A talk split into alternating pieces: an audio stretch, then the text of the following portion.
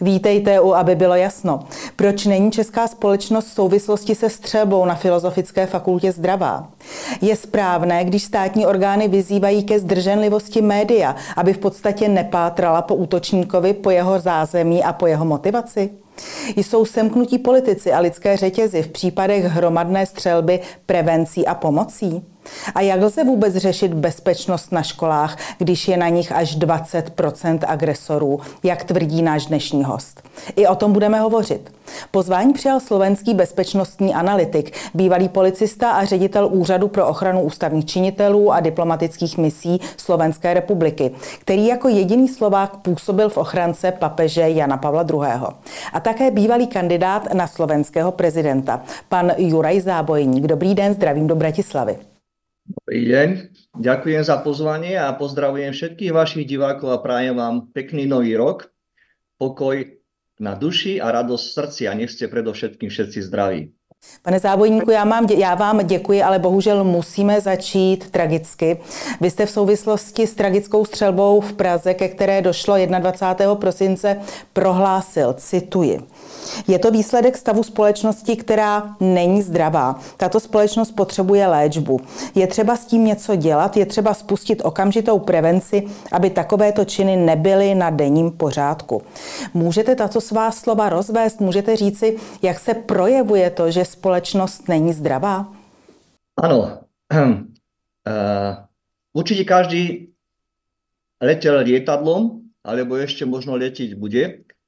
A aby vedel uh, náš divák, ktorý pozerá túto reláciu, chcel by som to tak porovnať uh, s tzv. Avionikou v lietadle.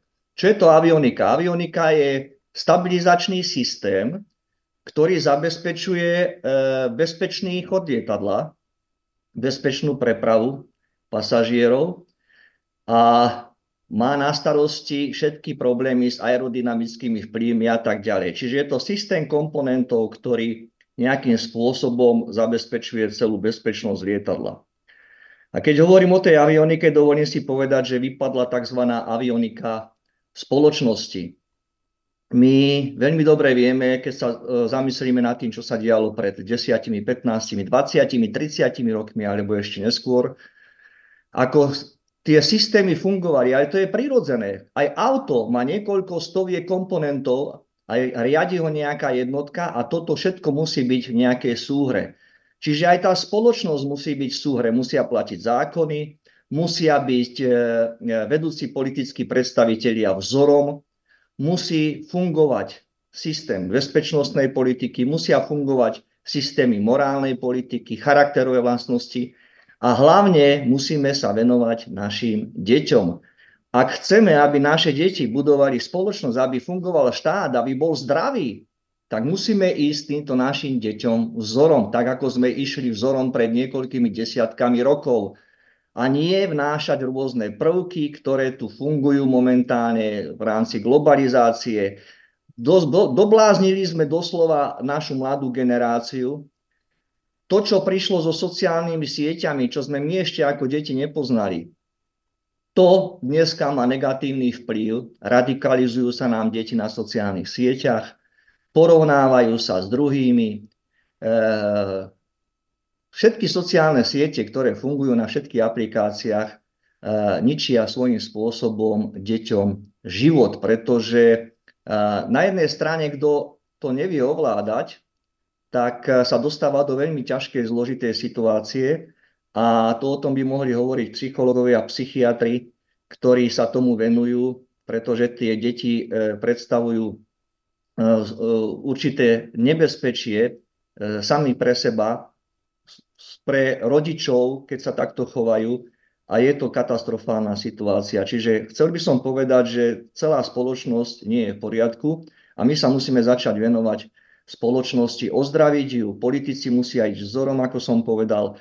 A samozrejme, keď sa už stane zle, ako sa stalo u vás v Čechách, aká bola mimoriadna udalosť, ja nehovorím, že to bolo táto mimoriadna udalosť jediná vo vašom štáte. Bohužiaľ, máme tu niekoľko negatívnych mimoriadnych situácií. V Beslane tam boli následky katastrofálne, kde na základnej škole v roku dvetisícštyri zahynulo cez tristotridsať detí.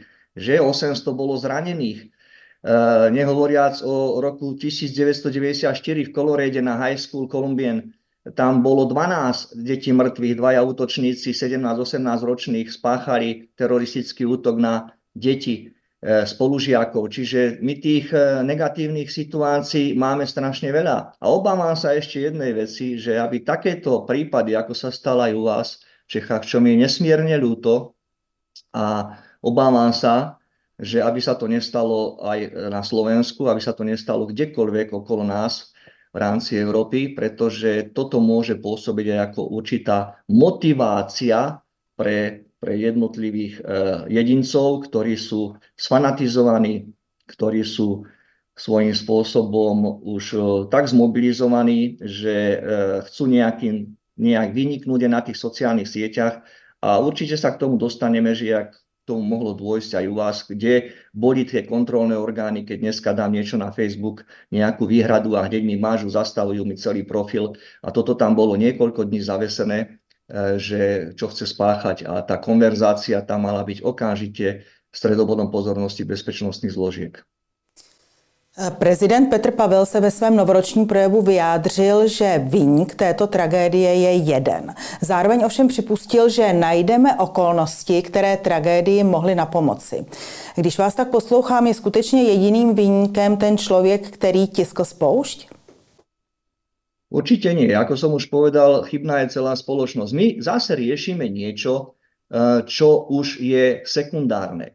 My musíme riešiť niečo, čo je primárne. Je, je už zlé, keď ja mám vychovávať dieťa a to dieťa už zatváram do miestnosti, zankínam, aby mi neušlo. Keď to dieťa chránim pred drogami, aby ich neužívalo. Keď to dieťa chránim pred niečím, aby nespáchalo násilie na svojich spolužiakov, aby nekradlo, aby nepáchalo trestnú činnosť. To je už ten sekundárny e, druhý spôsob. Ja hovorím o primárnom, kde je treba venovať okamžitú pozornosť a začať riešiť spoločnosť a deti. Tie deti naše sú takým spôsobom dobláznené, že naozaj rodičia niektorí majú dve, tri zamestnania.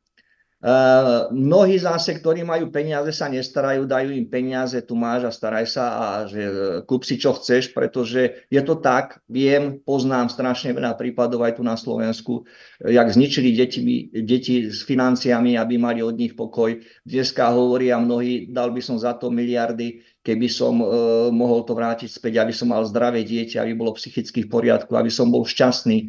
Čiže tam je celý problém, uh, keď o tom hovoríme. A tak ako hovorí váš prezident, že, že e, skutočne my sa musíme nad tým zamyslieť, ale nie len politici, rodičia, školy. My musíme spustiť nejaké vzdelávanie prevencie pred kriminalitou detí a mládeže, e, či vo virtuálnom svete, alebo aj v reálnej situácii. A ja už tu na Slovensku na to upozorňujem roky, pretože my sme tu mali veľmi tragické udalosti. Tiež vo Vrútkách na škole došlo k usmrteniu zástupcu školy. Potom sme tu mali na Zámockej ťažký prípad, kde došlo k usmrteniu dvoch ľudí, strieľal páchateľ. Tiež sa zradikalizoval, zmobilizoval sa na sociálnych sieťach. Ušiel pozornosti bezpečnostným zložkám. Bezpečnostné zložky by mali vyhodnocovať všetky, všetky e, momenty, ktoré sa, ktoré sa e, generujú okolo nejakého jedinca. Ja ale nepochopím ešte jednu vec. Tak ja, e, ochranca pápeža, najväčšej osobnosti sveta, som bol preverovaný e, niekoľko pokolení, do, do, možno do dvesto rokov. Pretože mal som zbraň, letel som vo vrtuľníku s ním, držal som šiapočku pápeža, držal som bakulku, pozapínal som ho a leteli sme nad Tatrami asi hodinu. No ja som mohol zmeniť dejiny sveta, keby náhodou mi cvaklo, ak sa hovorí. Ale preto musí byť človek preverovaný. Teraz po desiatich rokoch som si robil znovu obnovenie zbrojného preukazu. Ja som musel absolvovať tri hodiny klinických psychotestov. Ja ako bývalý šéf ochránky a ochranca pápeža. Potom prišli e, od bezpečnosti a pýtali sa mojich susedov, aký som človek, a preverovali, to všetko muselo, muselo ísť do záznamov. A teraz ja si kladiem otázku, kde zobral dvadsaťštyriročný chalán toľko to zbraní, Kdo preveroval, keď si kupoval A R pätnásť, tři sta osm Winchester? Kdo preveroval, keď si, kdo ho preveroval, keď si kupoval Six Sauer, keď si kupoval Glocka, keď mal celý zbrojný arzenál za niekoľko stoviek tisíc? Veď to je choré toto. Čiže ako mohol ujsť pozornosti takýto človek? A teraz neviem, či to je pravda, alebo to je hoax, pretože ťažko sa už dá v dnešnej dobe rozlišovať aj na sociálnych sieťach, kde je pravda. Zachytil som, že bol psychicky v minulosti nejakým spôsobom tiež liečený. No ak, bol, ak sa to potvrdí, že bol psychicky liečený a nebolo to v poriadku, tak za to by mali vniesť sakramenskú zodpovednosť niektoré orgány, ktoré mu to povolenie na zbraň a nosenie Ačka, aby mohol ju nosiť aj so sebou, aj s nábojmi, dal a aby si kúpil behom pár mesiacov takýto arzenál. Kto toto kontroloval, ako to vyhodnocoval a kto za toto nesie zodpovednosť. Možno sa budeme baviť teraz v ďalších otázkach aj o tom, ako bol prevedený celý útok teda a ako boli aj vykonané opatrenia zo strany bezpečnostných zložiek. Takže ak je ďalšia otázka, nech sa páči. Víte, pane Zábojníku, já navážu na to, o čem jste hovořil, pokud je o sociální sítě a o dohled státu nad občanem. My žijeme v podstatě v systému nepřetržitého screeningu sociálních sítí. Policie má k dispozici kamerové systémy, má k dispozici informace mobilních operátorů, ale přitom popotahuje lidi třeba za výroky na sociálních sítích. Ale tady, když jde o hledání skutečného nebezpečí pro občany, tak se alespoň v tomto případě ukázala správně preventivního hlediska být bezmocná. Není to náhodou tak, že ten systém je spíš používán proti občanům než v jejich prospěch? Áno, všetko je zneužiteľné. Všetko sa dá zneužiť, pokiaľ sú hlupáci, blbci, aj v politike, aj na jednotlivých miestach. Práve dnes, keď som išiel do štúdia, tak som počúval Uh, niektoré pasáže z rozhovoru vášho ex-prezidenta pána Miloša Zemana, kde povedal, že toľko blbcov v politike ešte nikdy nezažil. A skutočne aj to nie je len v Čechách, to je aj na Slovensku, to je aj v rámci celej Európy, si myslím, a ne, možno, že aj niekde v Argentíne. Takže bohužiaľ, situácia je veľmi vážna a keď sami tí politici nevedia, čo s tým majú robiť a ako majú fungovať a ako majú objektívne a spravodlivo konať, tak potom toto sú pravdepodobne aj výsledky. Čiže my musíme sa nad tým všetkým zamyslieť, ako som už povedal, a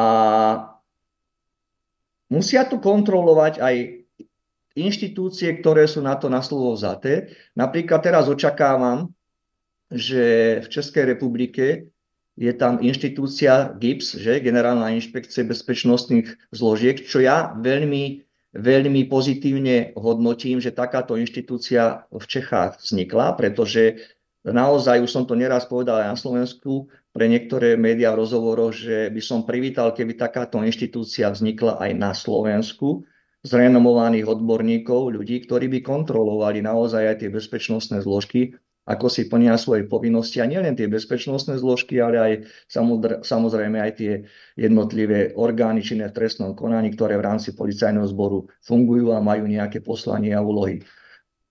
Čiže my keď vytvoríme v tom systéme nejaké, nejaké možnosti, právomoci, nejaké riadiace činnosti, nejaké kontrolné, musíme vytvoriť aj nejaký mechanizmus, aby sme to celé vedeli nejakým spôsobom zmonitorovať a vyhodnotiť, či nám niekto nezneužíva, nevyužíva uh, tieto skúsenosti, ktoré a hlavne aj tie právomoci a delegovanie právomoci, ktoré sa v rámci tých, tej spoločnosti aplikujú.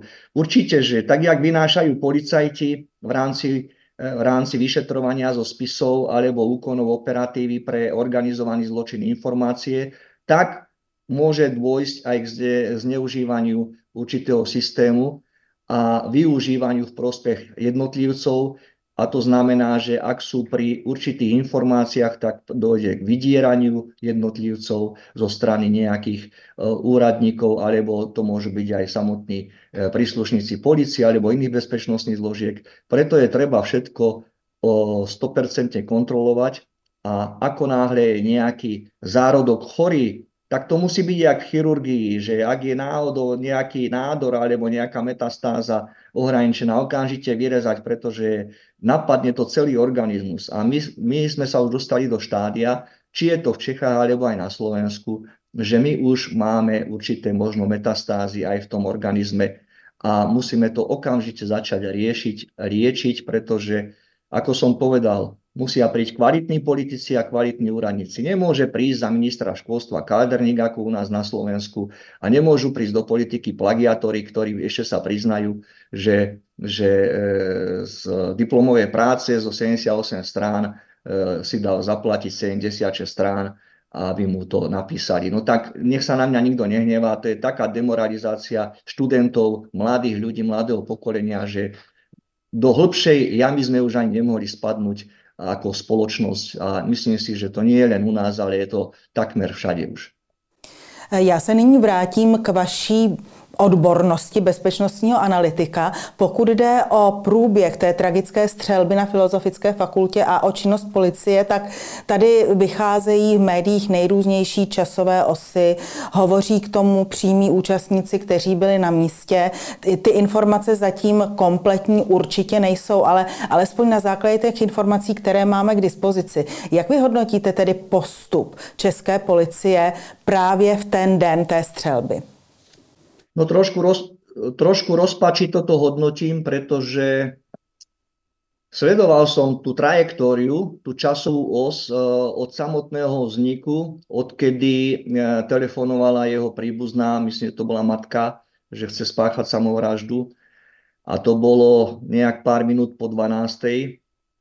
Potom ten presun, potom tie informácie, že to mohlo byť niečo spoločné aj s vraždou v Klánovském lese.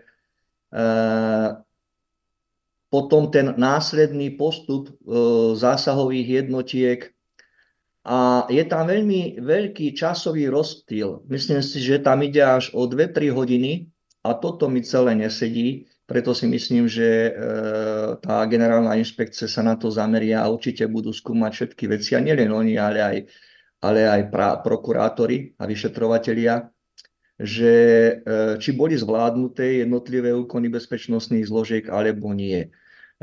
To, že oni tam, oni tam zasahovali takým spôsobom, akým sme videli na videách, ktoré obleteli, myslím si, že nie len Českú republiku, ale aj Slovenskú republiku a pravdepodobne aj celý svet, že, pretože všade majú svojich príbuzných ľudí aj z Českej republiky, tak bola to mimoriadna udalosť. A mne nejde do hlavy jedna vec, že, že zásahové jednotky musia byť pripravené na to, aby boli pripravené okamžité reakcie. To znamená, tieto sme my využívali pri ochrane ústavných činiteľov v rámci súčinnosti. Museli do niekoľkých minút zareagovať. Tak ako musí prísť do niekoľkých minút záchranka, tak musia prísť zložky rýchleho určenia, rýchleho nasadenia, takzvané tí kukláči.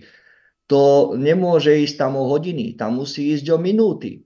No a teraz ja, keď som videl to video, ako sa on prechádza, ten útočník, ako si prebíja tú á er pätnásť, automatickú zbraň, a sa tam prechádza ako Miláne po Moleo Gucciho, keď robí prehliadku a nikto ho nezložil dole. Ja sa pýtam, kde boli odstreľovači. Čo robili odstreľovači?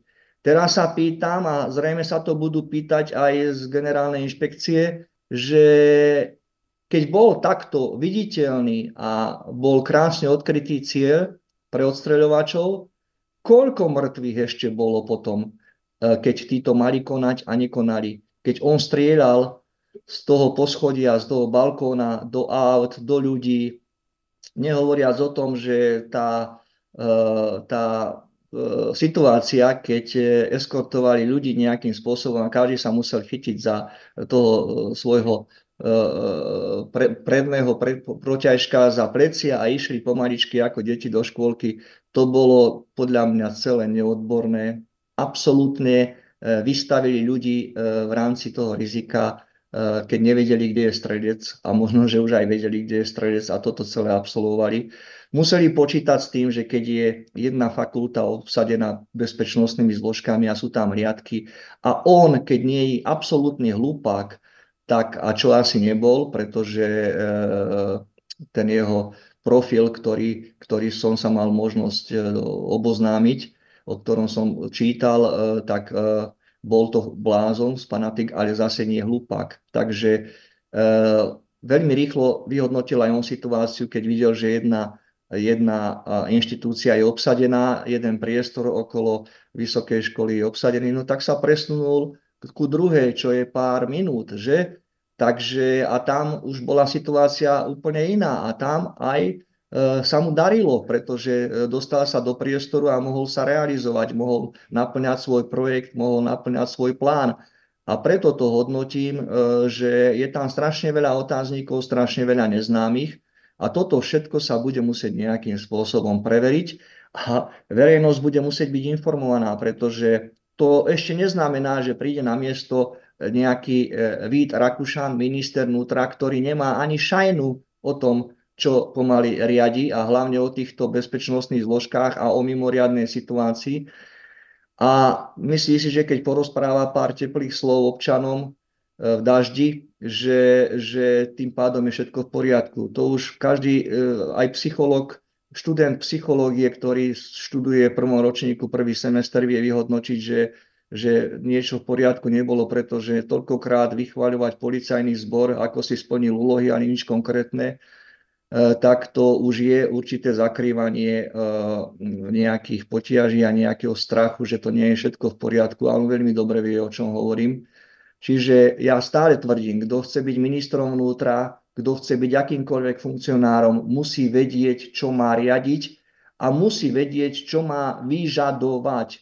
Keď nevie, čo má vyžadovať, nemôže riadiť inštitúciu. To je ako vy, moderátori, redaktori správ, keď neviete, o čo máte rozprávať, tak nemôžete moderovať správy v televízii a venovať sa ťažkým témam, kde kladiete otázky. Čiže takto to funguje aj v rámci jednotlivých tých bezpečnostných zložiek a aj v nejakom postavení ministra vnútra.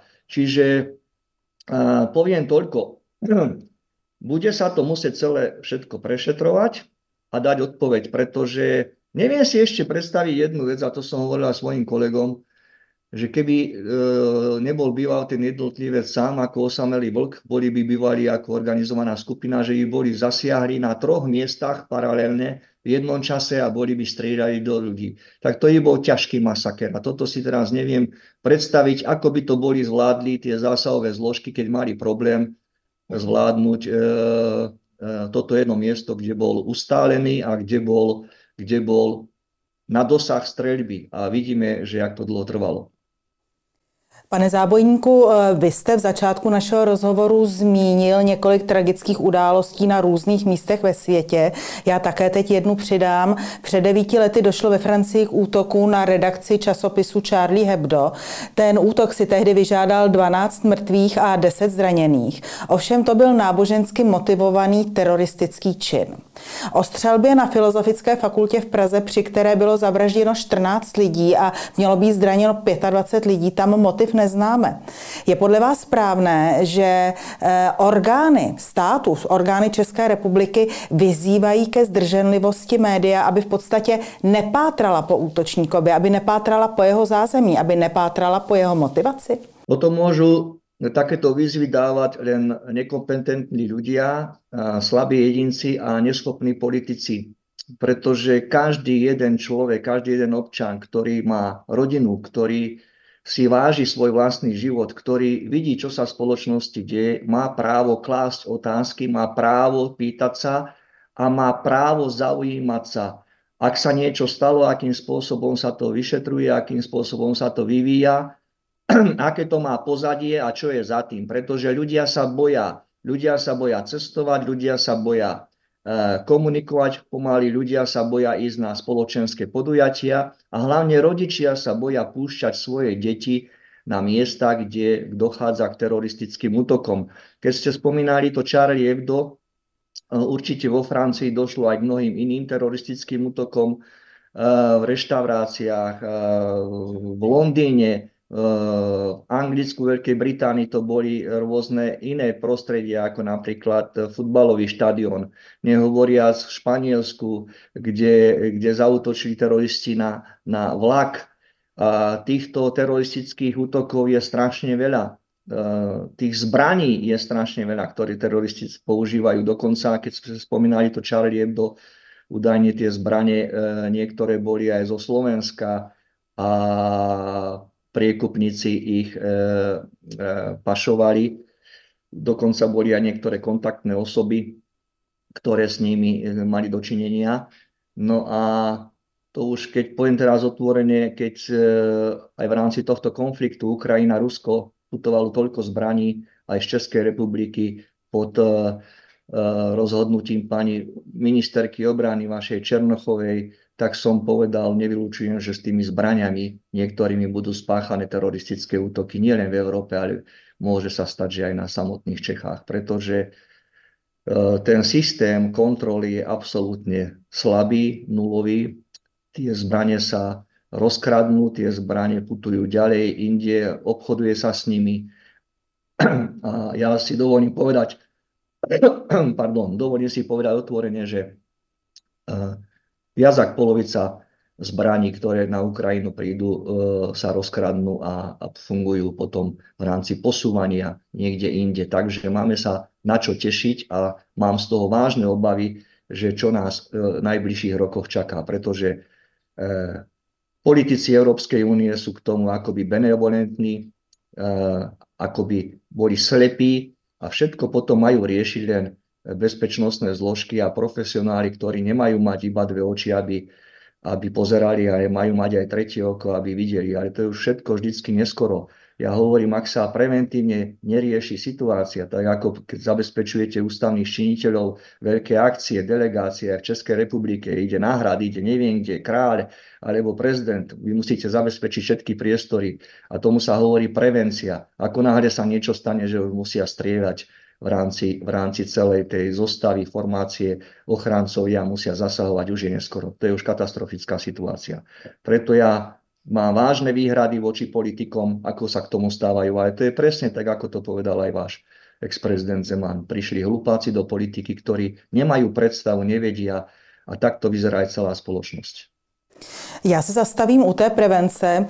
U nás v České republice se ta prevence namířila v podstatě proti novinářům a někteří novináři byli kritizováni za to, že poskytují informace o vrahovi a o tragédii. Média prý nemají dělat agresorovi reklamu. Opravdu může novinář inspirovat k pokusům o podobný čin další lidi? Není to spíš tak, že ta prevence má být někde jinde než té informovanosti? Špecifické postavenie a špecifické poslanie a aj dôležité úlohy. Vy musíte informovať občanov. A je jedno, či sú to nejaké mainstreamové médiá, či sú to súkromné, či sú to štátne. Ja som nikdy nemal problém robiť rozhovor a urobil som ich na nie stovky, na tisíce za tých dvadsaťpäť rokov, odkedy som odišiel zo špeciálnych zložiek. A k tým najťažším témam. Vy máte, vy máte špecifické postavenie všetci a preto mali by ste byť bráni s rešpektom a žiadny politik nemá právo, aby povedal, že o čom máte informovať, ako máte informovať. Môže mať výhrady, môže mať názor, ale nie, aby niekto odporúčal a zakazoval a hovoril, čo rozprávať, o čom informovať, o čom komunikovať pred, pred občanmi a o čom nie. To je absolútna hlúposť a myslím si, že za tie roky skúsenosti, ktoré mám, to hovorím s plnou vážnosťou, vôbec nesúhlasím s takým niečím a preto vám držím všetkým palce, ktorí, ktorí objektívne informujete, viete, o čom informujete, máte roky praxe a myslím si, že existencia vaša je oveľa dlhšia ako existencia tých, ktorí sa to snažia zakázať. To sú... Mnohí z nich sú politické mŕtvoly po ďalšom volebnom období, ale vy tu zostávate stále. Já se ještě vrátím k těm dvěma tragickým událostem, které jsem maličko postavila vedle sebe. A sice pieta za oběti střelby na Filozofické fakultě a pieta za oběti střelby před devíti lety v Paříži, tak obě dvě tyto události měly podobné rysy. V případě fakulty se sešli představitelé fakulty a studenti a vytvořili lidský řetěz. V případě Charlie Hebdo, pokud si vzpomínám, zase šli po pařížských ulicích přední evropští i francouzští politici zavěšení do sebe. Ovšem, jak ukázal vývoj, zejména v té Francii, taková gesta nezabrání tomu, aby k podobným tragédiím docházelo dál. K čemu taková gesta vlastně jsou? Jsou potřebná nebo nejsou? Treba to brať tak, že tí politici e, chcú uspieť. Tí politici chcú sa obhájiť v takýchto situáciách, ktoré nastanú, tragické, negatívne, a preto robia maximálne to, čo vedia. Nie, že by vedeli, čo robia, ale maximálne robia to, čo vedia a snažia sa takýmto spôsobom zapôsobiť. Na druhej strane je to aj prirodzené, že ten politik musí cítiť naozaj a musí nejak prejaviť ten smutok a ten záujem, že bude riešiť tieto ťažké veci. Viete, keď boli tie teroristické útoky, a ono to začalo svojím spôsobom útokmi na, na newyorské dvojičky, vtedy som strašne veľa chodil po inštitúciách a komunikoval, prednášal s médiami, diplomatom prednášal na ministerstve zahraničných vecí, strategických podnikov a tak ďalej. A potom to začalo ďalšími útokmi. Či to bol Breivik, ktorý vystrieľal na ostrove Utøya sedemdesiatštyri alebo sedemdesiatosem študentov, mladých ľudí, už neviem teraz presne, koľko to bolo, ale tak nejak medzi sedemdesiat a osemdesiat. A to je jeden prípad za druhým, za tretím, za štvrtým. Čiže uh, tí politici mnohí, a to sa nečudujme, ja už som nemohol počúvať ani kancelárku Merkelovú nemeckú, keď sa stávali teroristické útoky či Berlíne, a ušiel do Francúzska potom normálnym spôsobom so zbraňou, bol to trestaný e, cudzinec, že e, tých útokov bolo strašne veľa, mníz s kamionom, mohli by sme o tom rozprávať celé hodiny. A títo politici, keď si pamätáte, sa nezmohli na nič iné, postavili sa pred mikrofón a očkami dole malinkými sklopedými povedali, budeme maximálne chrániť občanov. Urobíme všetko preto, aby sme zabránili teroristickým útokom. Nedáme teroristom šancu. No, to boli také výkriky mnohých tých politikov, ak sa hovorí do tmy. To je, to je, až som bol z toho prekvapený a aj sklamaný. A čo urobili mnohí? Neurobili nič. Tie prípady sa opakovali a mnohí neurobili ani to, čo urobiť mali. No a dneska sú už mnohí na odpočinku politickom a už im to nikto ani nemôže vyčítať, že by, im, že by ich kritizoval, že by im povedal, tak pozrite sa, toto sú všetko následky vašej, vašej absolútne zlej, nekompetentnej politiky. No a potom je to aj otázka podceňovania, že my stále podceňujeme aj s, tý, s tou migráciou svetovou, že sa sem varia naozaj, varia sa sem prúdy ľudí. Teraz si zoberme situáciu, aké mali Vianoce v susednom Rakúsku. Sú to naši susedia päťdesiat kilometrov do Viedne z Bratislavy. A pozrite sa, tam bolo na nohách, na nohách tam boli tisíce policajtov, pretože boli poznatky, že, že z islamského štátu provincia Choarsan chcú spáchať členovia, členovia tejto teroristickej skupiny, chcú spáchať atentát na dom svätého Štefana a samozrejme aj na, na Kolínskú katedrálu. Takže to nie je sranda. A išli cez, z Ukrajiny, cez Poľsko a do Nemecka. A keď si zoberieme, aký je šengenský priestor deravý ako Emmental, my môžeme dnes povedať, koľko je tu nejakých e, teroristov, alebo koľko tu nie je, koľko je v Čechách, na Slovensku, Bratislave. Čiže my nemôžeme pri tom všetkom, aké sú hranice neuzavreté, nekontrolované, koľko je tu utečencov, koľko je tu rôznych členov možno, ktorí bojovali v Sýrii a dneska sa tu pohybujú medzi nami. Dnes je to absolútne riziko, je to plné riziko, ktoré, ktoré prináša aj potenciálne, potenciálne následky a my aj s týmto musíme spraviť nejaký poriadok. Ak budeme sa držať len toho, že nám bude niekto diktovať, toľko to musíte nabrať migrantov, ktorí sem prídu cez more do Talianska a ešte im Frontex robí taxikárov a my to všetko platíme. Veď to je nasmiech toto. Takže takto fungovať nemôže. Tu sú nejaké ekonomické výdobytky, či to boli výdobytky celého Československa. A tu sú ekonomické výdobytky a aktíva občanov či Českej republiky alebo Slovenskej. A my to nemôžeme dať zničiť, my to nemôžeme dať zobrať pre Boha živého. Však to naši rodičia ťažko budovali, starí rodičia po druhej svetovej vojne, aby tento štát fungoval jeden aj druhý. A my teraz sem si dovezieme niekoľko desiatok tisíc ľudí, ktorí nie sú ani vzdelaní, ktorí nevedia pomaly natočiť ani, ani elektrický kábel na bubon, alebo nevedia pomaly ani mnohí z nich, ktorí sem prídu, nevedia, že keď mu dáte fúrik a cement vrecka, tak v jednej ruke zoberie cementové vrecko a druhého ťahá za sebou fúrik. Čiže toto my nemôžeme všetko utiahnuť a my si to aj nemôžeme voči občanom dovoliť. A preto tieto rizika musíme svojím spôsobom nejak eliminovať a nevystavovať, nevystavovať ohrozeniu, nebezpečiu našich občanů. Vy jste nyní hovořil o nebezpečí, které, která spočívají v nekontrolované migraci a v nelegální migraci.